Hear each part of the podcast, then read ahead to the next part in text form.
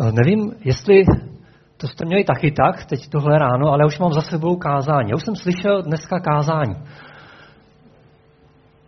Eh, měl ho Jana pro mě a pán Bůh, věřím skrze Ducha Svatého, jehož seslání si dnes připomínáme, mi dnes eh, skrz tu jedinou větu, pár slov, dal celé kázání.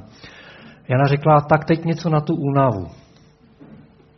A já si myslím, že eh, to nejvíc na únavu, co máme, je chvála.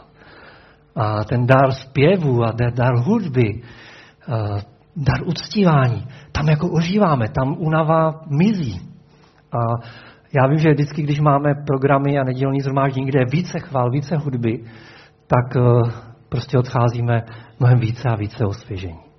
Tak teď něco na tu únavu. Tak pojďme ještě zpívat hodinu. Dáte?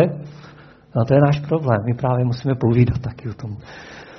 A tak doufám, že únavy nepřidám a nadějím je Boží slovo, které nás nejenom do únavy, ale také do těch dalších emocí, strachu, bezmocnosti, frustrací, ujišťuje o tom, že můžeme každou tu starost vnést jako Pánu Ježíši eh, na jeho břemena.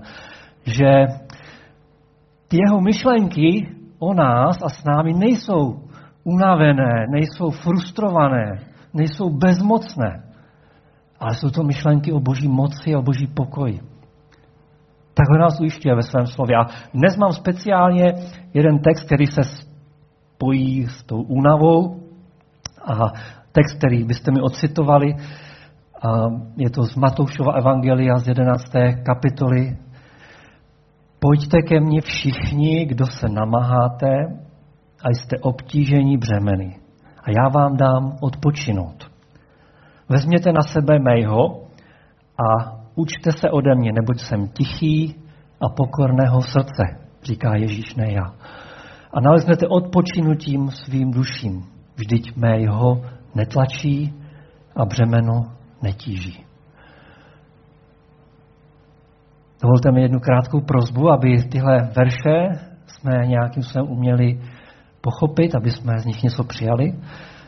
A víme, že jsme na to odkázání tobě, pane Bože, a tak tě o to prosíme. Pomoz nám porozumět, co to prakticky může znamenat pro nás. Jak žít tady tu pravdu tvého slova, jak k tobě přijít, jak s tebou být v naší únavě, jak s ní nakládat tak, aby zmizela, abychom jí nepodléhali. Amen. Pojďte ke mně všichni, kteří jste unavení. Já se tak na vás dívám, nechci říct podle vašich výrazů, ale podle toho, jak jste se hlásili, je to pozvání pro nás všechny. A je to taková, takové pozvání, které já jsem nazval velkým pozváním. Máme velké přikázání, to je o čem? O lásce. Máme milovat. Máme velké poslání. To je o tom, že máme nést naše svědectví do celého světa, tak jsme si nazvali nějaké verše z Matoušova Evangelia do 28. kapitoly. A tohle, to, co jsme dnes četli, je veliké pozvání Krista, abychom za ním přišli. A já myslím, že nese sebou čtyři takové výzvy pro nás. A ta první výzva je ptát se vůbec, co je tím důvodem naší únavy. Když Ježíš mluví o těch břemenech, která máme svěřit, tak on vidí ty konkrétní břemena. On ví, co nás tíží. A my si to někdy buď ne, plně neuvědomujeme, nebo je to někde v pozadí a nevíme, co vás vlastně, z čeho jsme tak unavení, nebo si myslíme, že jsme z něčeho unavení, ale ve skutečnosti jsme unavení ještě z něčeho mnohem jiného. A tak já jsem udělal jenom na úvod takový přehled toho, co všechno nás může unavit a prosím, tím se nenechme zahltit, jenom takovou inspiraci, ale možná i taková výzva k tomu, prosme Boha, aby nám ukazoval, co je, pokud jsme unavení, nebo když jsme unavení, důvodem naší únavy.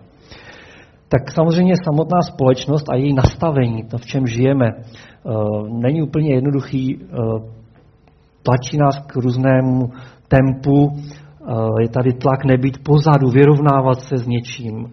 Je tady prostě falešný obraz úspěchu, co všechno musíme dokázat, abychom byli úspěšní. A mohli bychom o tom mluvit dlouze. Je to, je to náročné žít ve společnosti dnešní je, je rychlá, přináší nám veliké změny, musíme na ně reagovat. A nemáme čas si odpočinout. Specifika vaší služby, vaší práce může být jedním z důvodů. Žijete možná jako ti, kteří pracují v takzvaných pomáhacích profesích. Učitelé, lékaři, zdravotníci, školství, dneska manažeři, podobně. Služba, křesťanská služba je takovým druhem práce, služby, činnosti, aktivit, protože často uh, prostě jde do náročných situací. Zdravotní problémy, možná je to něco, s čím se potýkáte dlouhodobě a nebudeme si jako nalhávat. Je to unavující bojovat s nějakým zdravotním problémem. Možná vás překvapí, že i sám nějaký osobnostní nebo povahový rys, který máme, může být důvodem toho, proč býváme unavení, pokud ho nějakým způsobem nezvládáme. Například náš perfekcionalismus, ten nás honí a žene do nějakých výkonů, protože my sami jsme nějak nastaveni a chceme, aby to bylo fungovalo dobře, nebo nějaký naivní optimismus, nezdravá přecitlivělost. Mohli bychom o tom více mluvit. Samozřejmě dneska je velice aktuální téma a proto o tom také mluvíme, ohrožení života, nepřátelství ze strany druhých. To je něco, když v takových jako situacích stojíme, to stojí energii, to stojí sílu, musíme bojovat, nebo se s tím nějak vyrovnávat. Obrovská škála možností, kterou byste sami vymysleli, eh, od konfliktu, arogance nadřízených, šikany ve školách, přes různé okolnosti z eh, sousedy například, kterýma bydlíme, až přes ty nejtěžší věci, kterým čelíme, jako jsou přírodní katastrofy, pandemie nebo dnes ohrožení válkou. To není jednoduché, to stojí sílu. Jsme unavení, když to trvá dlouho, jsme unavení. Uh, nás křesťany by asi nemělo překvapit, že jedním z faktorů, který nás hodně unavuje, je náš hřích. Proč? Protože hřích nás odděluje od Boha, od toho zdroje života, od toho zdroje naší síly. Možná si to někdy uvědomujeme, neuvědomujeme, ale když máme nějaký nevyřešený spor s lidmi nebo problém s Bohem, Bůh nás vede k nějakému smíření nebo k omluvě, k odpuštění, k tomu, abychom něco takového udělali, abychom ten hřích vlastně mohli vyznat. A my to neuděláme, tak my zůstáváme v tom stavu a v tom stavu zůstávat je vyčerpávající. Schválně vzpomeňte si na chvíle, na situace, kdy víte, že něco není v pořádku, že máte nějaké problémy uči Bohu nebo druhým lidem, jak je vyčerpávající zůstávat v tom stavu a jak je obnovující a posilující, jak z vás padne ten kámen, když se ty problémy vyřeší. Je to tak? Víme to, že nás, možná to přičítáme práci, že jsme unavení, ale možná máme nějaký hlubší problém v našem životě. Špatným problémem eh, nebo důvodem může být také špatná teologie, pokud nechápeme dobře, kým jsme v Kristu a chceme si zasluhovat boží přízeň, tak nás to bude stát energii, kterou možná Bůh po nás ani nechce, abychom vydávali. Snaha zalíbit se lidem, Bohu, to je dřina.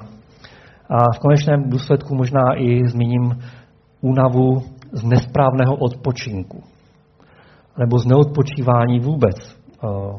Dám úplně banální příklad, když si řidič kamionu, který celý týden někde jezdí po Evropě, chce odpočinout o víkendu tak, že si zajede na víkend k moři se vykoupat autem, sice ne autobusem nebo kamionem, tak to úplně není asi ten správný odpočinek. Ale my v podobných jako odstínech možná někdy odpočíváme podobně. Pracujeme psychicky a náš odpočinek potřebuje změnu. Od počinutí, od počínání toho, co děláme, co nás unavuje, máme odpočinout. Může být jakousi mimotechnickou pomůckou pro nás. A tak tou první výzvou, kterou jsem chtěl zmínit, je ta otázka, z čeho jsem vlastně unavený.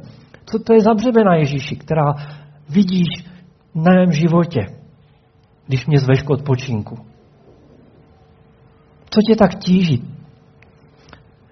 Je to potřeba si přiznat. Je potřeba dovolit Bohu, aby On ukázal, co je tím skutečným, tou zátěží mého života. Přijmout velké pozvání znamená dovolit Bohu ukázat mu ty skutečná břemena, která Ježíš myslí. Tak, tou druhou výzvou, kterou bych chtěl říct, a to je, to je nebezpečí uh, života v únavě.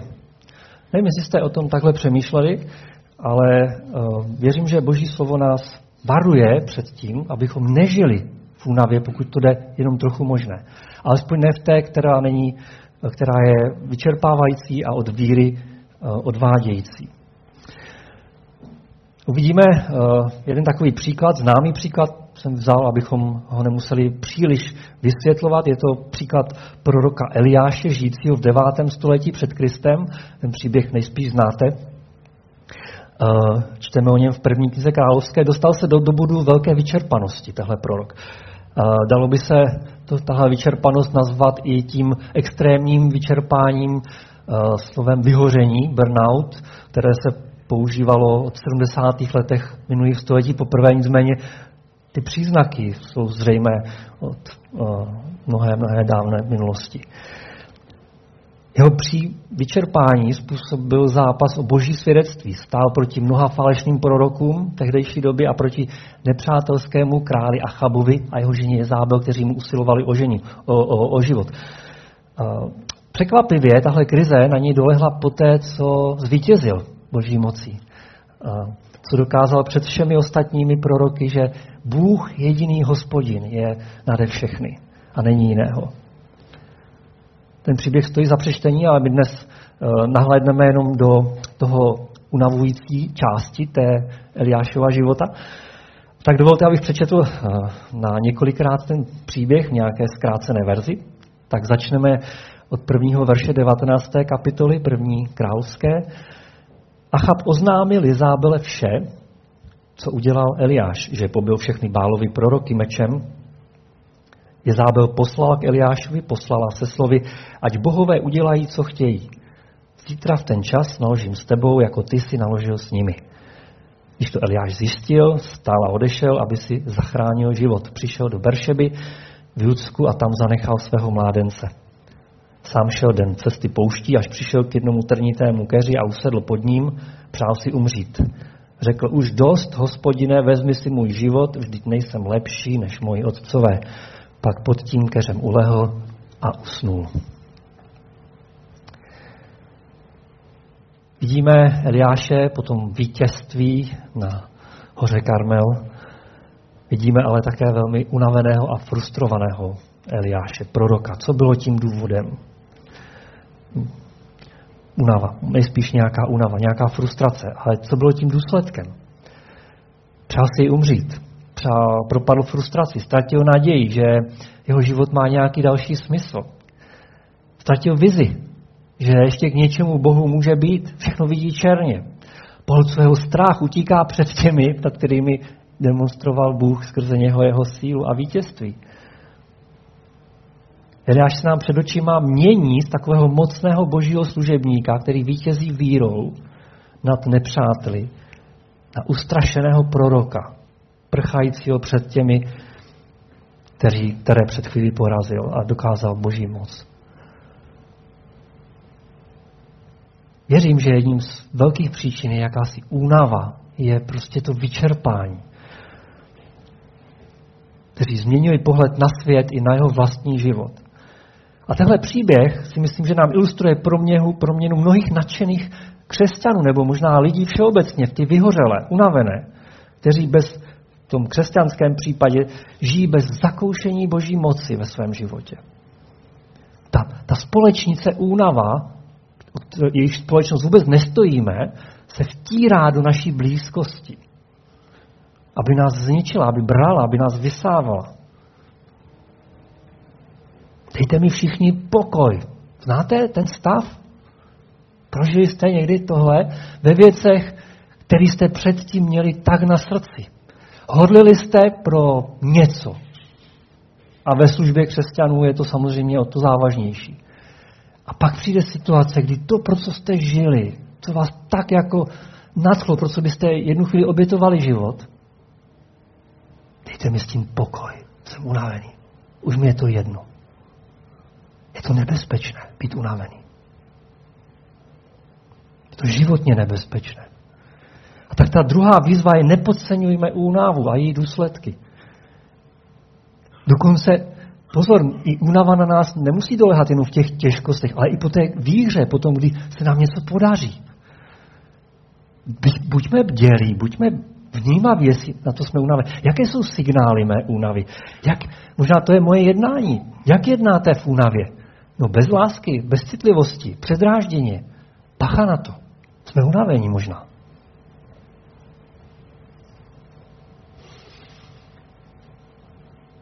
Pojďte ke mně všichni s únavou, kdo jste obtížení, unavení. Ježíš říká proto, protože ví, že jedině on může pomoct. Že skutečně odpočinutí je u něho. Kdyby to nebylo tak důležité a nebylo tak vážné s tou únavou, tak řekne, jste unavení, tak víte co, dělejte to a to a to a to. Třeba změňte nějak režim pracovní nebo trošku si upravte nějaký režim. To dělá svět. To děláme my možná přirozeně. A není to špatně, je to součástí nějaké revize toho mého života. Ale to první, pojďte ke mně. Protože nikdo a nic není důležitější, jak s únavou jako nějak zatočit, jak tu společnici vyhnat. Ježíš nás zve, protože vidí vážnost únavy a nechce, abychom v té únavě žili, protože ona nám bere samotného Krista. Ztrácíme víru, ztrácíme vizi pro něj. Možná někdy stačí jenom se vyspat a věci se mění. Pokud to samozřejmě jde. A tak ty další výzvy, které jsem chtěl zmínit, eh, se týkají boží péče o nás v únavě. Takže už víme, že je potřeba Boha prosit o nějaké rozpoznání, co je tou příčinou, a také nepodcenit vážnost únavy. A pojďme se podívat na boží péči. Vidíme to i v tom pokračování příběhu Eliáše. 19. kapitola 5 a kousek dál. Tu se ho dotkl anděl a řekl mu, staň a jes. A pohlédl, vzhlédl a v hlavách podpopelný chléb, ten Eliáš, ne anděl, pečený na žhavých kamenech a láhev vody. Pojedl, napil se a opět ulehl. Hospodinův anděl se ho však dotkl po druhé a řekl, staň a jes, máš před sebou dlouhou cestu. Vstal, pojedl, napil se a šel v síle toho pokrmu dalších 40 dní, 40 nocí, až k boží hoře Chorébu. Kousek přeskočíme a hospodin pak mu řekl, vidí a postav se nahoře po onom. Hlas ohní, hlas tichý, jemný. Jakmile Eliáš uslyšel, zavinul si tvář pláštěm, vyšel a postavil se u vchodu do jeskyně. Tu mu hlas pravil, co tu chceš, Eliáši? Odpověděl, velice jsem horlil pro hospodina Boha zástupů, protože Izraelci opustili tvou smlouvu, tvé oltáře zbořili, tvé proroky povraždili mečem. Zbývám už jen já sám, avšak i mě ukládají o život, jak by mě u něj připravili. Hospodin mu řekl, jdi, vrať se svou cestou k Damašské poušti, až tam přijdeš, pomažeš Chazaela za krále nad Aramem, jeho asi na proroka místo sebe. Tak dále. Chtěl jsem, aby tenhle příběh byl trošku připomenutý, a e, chtěl jsem ukázat e, tu třetí výzvu, která má jakési dvě části. Ta třetí výzva je příjmy boží péči. E, nesmír se s nějakou lidskou pomocí v únavě, ale přijmi tu boží. Ježíš říká, pojďte ke mně. Takže zve nás k odpočinku. A ta péče je komplexní. Boží péče je komplexní. Inspirace pro lékaře, že? A nebo pro nás, kteří sloužíme duchovně sobě navzájem. Nejde vidět jenom jednu část života, potřebujeme se snažit vidět život jako takový, zahrnuje fyzickou i duševní část, tedy v našem případě se bavíme o té péči o fyzický odpočinek, fyzický stav života i ten duševní.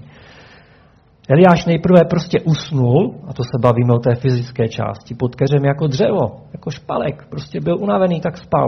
A Bůh mu to nevyčítá. Naopak, donáší mu jídlo, Až se probudíš, budeš tady mít sváču. A potom se to opakuje. Tak Eliáš se napapkal a zase usnul. E, když to přesáhlo nějaký boží míry, to vyspávání, tak ho přece jenom zbudil, ale věděl, že už je odpočatý.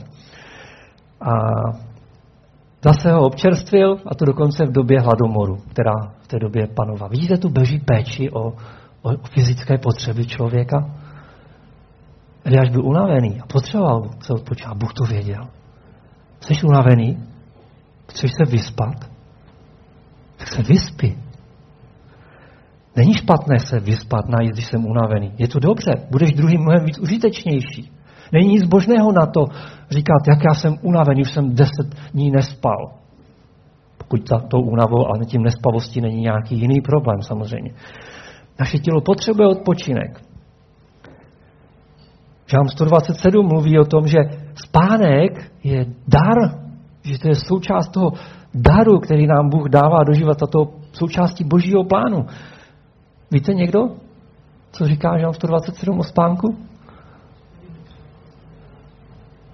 Jana opět káže, hospodin dopřává svému milému spánku a předtím je nadarmo často vstáváte, dlouho vysedáváte a jíte chléb trápení. Bůh, Bůh jakoby v tom žalmu nám ukazuje, že jo, jo, možná nějaké prostě těžkosti, ale budeme procházet těžkostmi, ale pokud to není nezbytně nutné a není to součástí Boží vůli, tak můžeme spát.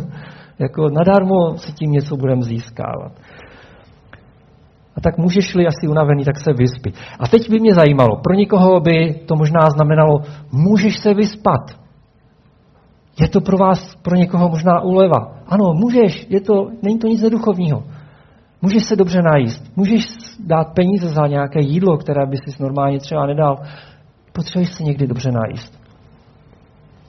A pro někoho možná tahle výzva bude znamenat musíš. Musíš se vyspat. Je tam nějaký rozdíl? Přemýšlejte o tom před Bohem. Ale někdo nedodržuje a jako nevidí důležitost odpočinku. A pro ně je to napomenutí. Pro někoho povzbuzení. Můžeš. Neboj se. Bůh tě miluje. I když budeš odpočívat a možná ještě více prožijete to vzájemné zalíbení. A pro někoho napomenutí musíš si odpočinout. Je to vážné. Odpočíň si. Tak eh, to jsem tak jako o tom přemýšlel. A pojďme k té výzvě, která se týká naší duše, protože samozřejmě tělesná je důležitá, duševní ještě důležitější. A nejdůležitější částí Elíšova příběhu je jeho čas s Bohem. Bůh sám Elíšu dovedl na místo, Eliáše, pardon, na místo, kde měl prožít mimořádné setkání. Co se tam odehrávalo? Četli jsme to tam a to je, to je vlastně jaký, jakási inspirace pro to, co znamená duševně, duchovně odpočinout. To znamená to vkládání té starosti, přijímání těch myšlenek o pokoji a té boží vize. Eliáš znovu a znovu vylévá své srdce před Bohem. Bůh mu dal čas, aby Eliáš znovu a znovu mluvil. Vylil to, vypadlo to z něj znova. Jsem tady prostě byl sám a už to nemá cenu a všichni prostě mě pobíli a už, už, to, už to jako chci vzdát. Ale pak to také znamená dovolit Bohu, aby on něco řekl mě k té únavě. A to někdy není hned. Někdy to potřebuje jakýsi čas. Ale Bůh mluví. Bůh mluví s Eliášem a říká mu, důležité, dává mu vizi. Obnovuje ho, on říká, podívej, já mám pro tebe vizi, vůbec to není tak, jak to vidíš, tak špatný. A dokonce mám konkrétní kroky. Podívej, pomažeš tady nějakého toho Jehova za krále a potom ještě uděláš něco se svým učedníkem.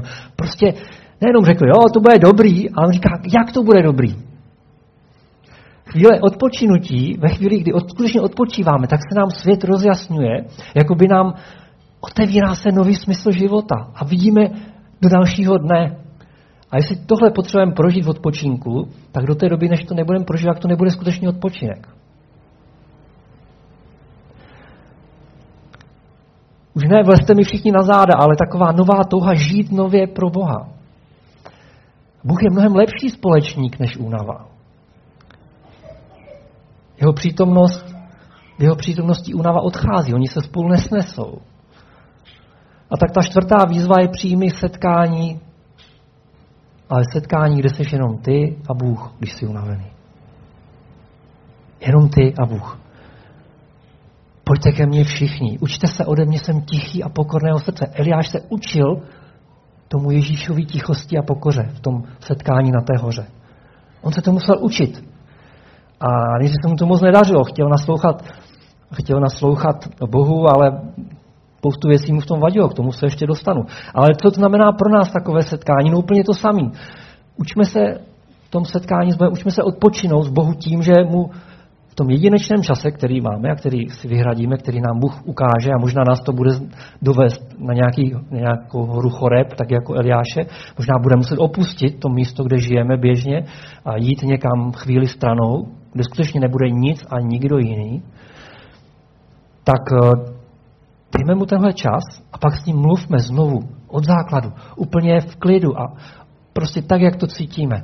Mluvme s Bohem o tom, proč jsme unavení, co nás frustruje, co nás zklamalo. Vylejme mu to srdce, pojďte k němu všichni. Já vám dám odpočinout. Věříme, že Ježíš nám může dát odpočinout, tak běžme, ne? A pak taky dovolme Bohu, aby On něco řekl do toho nám. Učme se té tichosti, kterou nás Bůh chce učit. Té pokoře. A pokoře znamená říct, pane, já to neumím. Já neumím být tichý před tebou.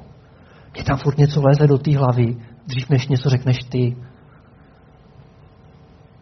Možná právě téma tichosti je největší výzvou našeho života s Bohem. Stišením se stuší tebe chválit. Bez stišení najdeme tvoji spásu. Stišení a tichost je jakoby ztracený dar našeho života. Jako by jsme ho ztratili, někde promarnili v záplavě hluku, v záplavě hudby, byť chvály, v záplavě různých podcastů, kázání, čtení Bible v kavárně, tichost, já a Bůh, nikdo jiný, nic jiného. Dovolme Bohu, aby mluvil v tichosti k nám. Protože tak nebude mluvit jenom do naší hlavy, ale bude mluvit do srdce. A to my potřebujeme. Potřebujeme odpočinutí v našem srdci. Nevím, jestli uh, znáte skupinu Elán, už není teďka tak živá, ale já jsem měl rád její písničky, možná byste to do mě neřekli. A její frontman Jožo Ráš zpívá v jedné písničce Nevím být sám, nevím být sám. Nechcem být sám. Bez tě lásky, kde jste, nevím být sám. Je to Slovák, že? Takže slovensky. Jste nepoznali, co jsem mluvil za řeč.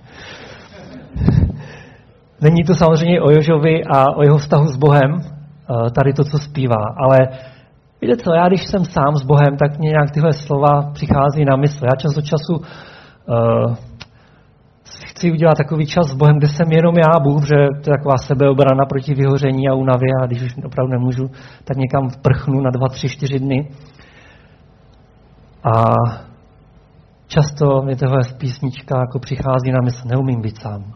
Neumím, prostě neumím. Je to těžký.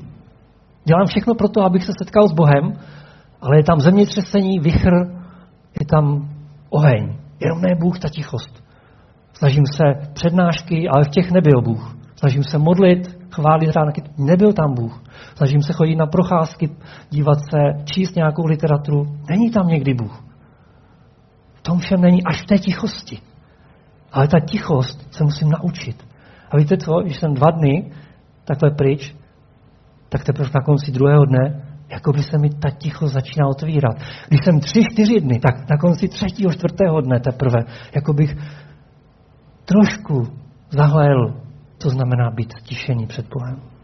Je to boj, je to zápas. Hledat tu tichost. Ale bez tichosti není skutečného odpočinutí. Není. Říká to Ježíš, pojďte ke mně, učte se tichosti. A to se nenaučíme bez pokory. Přiznat Bohu, já to neumím. A víte co, na posledním setkání s Bohem, když jsem takhle byl na Vysočině, ten čtvrtý den, když jsem odjížděl, tak celou dobu jsem čekal, že mi Bůh něco významného řekne. Nic, úplně nic, vůbec tak jsem takový hledal, co by tak asi mohlo být to, co jsem si měl odníst. Nic. A když jsem jel domů autem, tak mi to došlo. Ty to neumíš, ty mě potřebuješ k tomu. To je to, co jsem musel pochopit. Ty neumíš být se mnou. A i proto, abys byl se mnou, mě tak potřebuješ. A já jsem říkal, pane, děkuji ti, že jsi mi ukázal, jak moc tě potřebuji tady v tom. Ty moje snahy něco přijmout, někde něco v nějaké přednášce vylovit, nějaké knížce se dočíst, co jsem jako vyplňoval ten čas. Tak jak si Bůh řekl, jo, to je fajn a mnohem mě povzbudil, ale jako kdyby jedním mochem tam, druhým ven. Ale to skutečné hluboké setkání s Bohem, to odpočinutí, jsem našel až tehdy, když jsem pochopil to, co mi Bůh skutečně chtěl říct, že já neumím být sám a že potřebuji, abych, aby On mě dovedl na choreb a aby On mě naučil tichosti. Dovolíte mu to?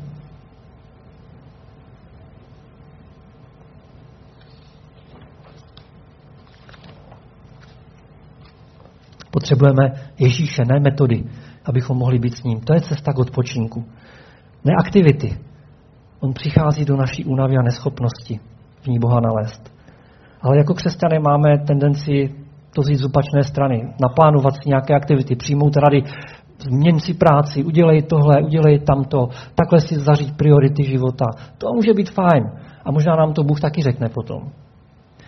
Ale musíme si vybrat, kdo bude ten hlavní učitel našeho života a kdo bude ten hlavní, u kterého budeme hledat odpočinek, jestli v nějakých aktivitách nebo Bůh sám. Eh, přečtu na závěr takový text z knihy Unavený ze života od Van Wonderena. A myslím, že to docela dobře jako vystihuje a takovou, takový riziko, co my děláme někdy s tou únavou, špatně. A zároveň potrhává to, o čem dnes mluvíme. Pokud by úsporná snaha, nebo úporná, ne úsporná, úporná, sorry.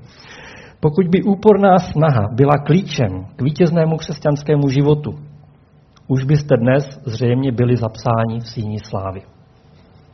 Nemusíte si proto osvojovat další způsoby, jak se více snažit. Křesťané se musí naučit odpočívat.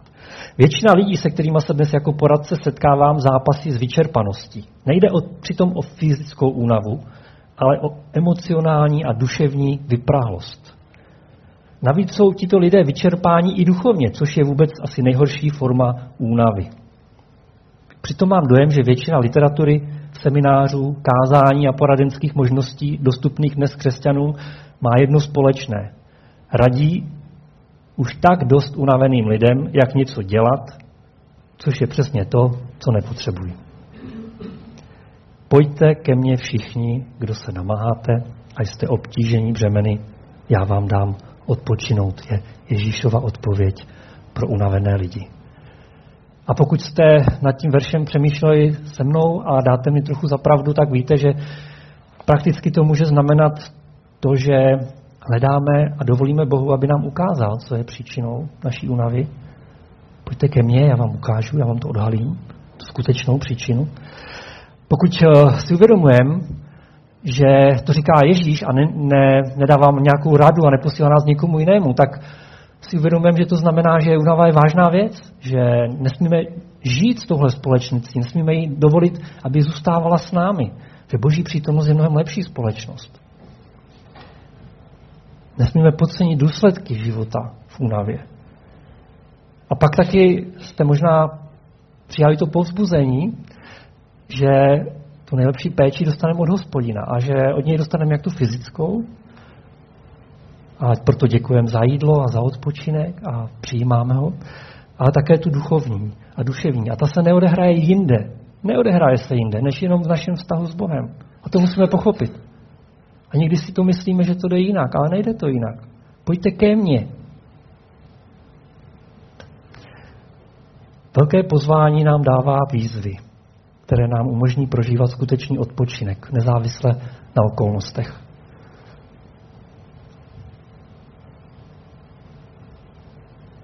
Můžu se modlit za vás?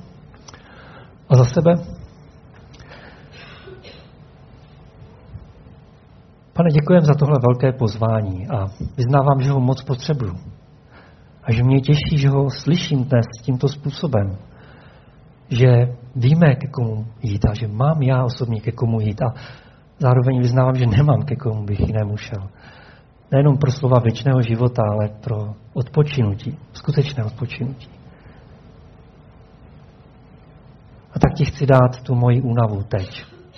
A prosím, eh, dejte v jedné chvíli, v jedné modlitbě teď tu svoji únavu, pokud jakoukoliv únavu prožíváte.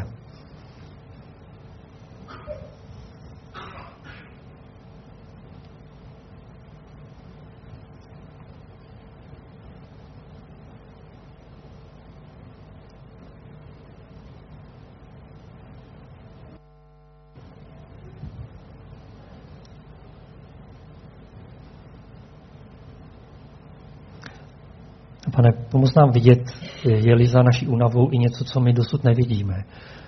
Ježíši, ty máš možnost odkryt věci v našem srdci, nejenom ty okolnosti kolem nás. Tak je-li nějaký hřích, je-li nějaké špatné pochopení toho, kým ty jsi, prosím, ukaž nám to, ať můžeme žít v tom odpočinutí, do kterého nás veš. Teď, pane, život je tak vzácný a ty nám ho daroval, abychom ho žili s tebou, abychom se z něj radovali. tak tě o to prosím. A prosím i za ty, kteří jsou nemocní, aby v, té, v těch nemocích mohli odpočinout v tobě, ať už jde o fyzickou únavu nebo duševní. A přijímáme Ježíši tvoji péči a prosím, aby, aby ty si nás naplnil novou vizí a novou naději, abys nám dal ty síly a obnovil naše síly tam, kde potřebujeme. Každý z nás. V Ježíšově jménu, ve jménu toho velikého pozvání, které dnes jsme slyšeli. Amen.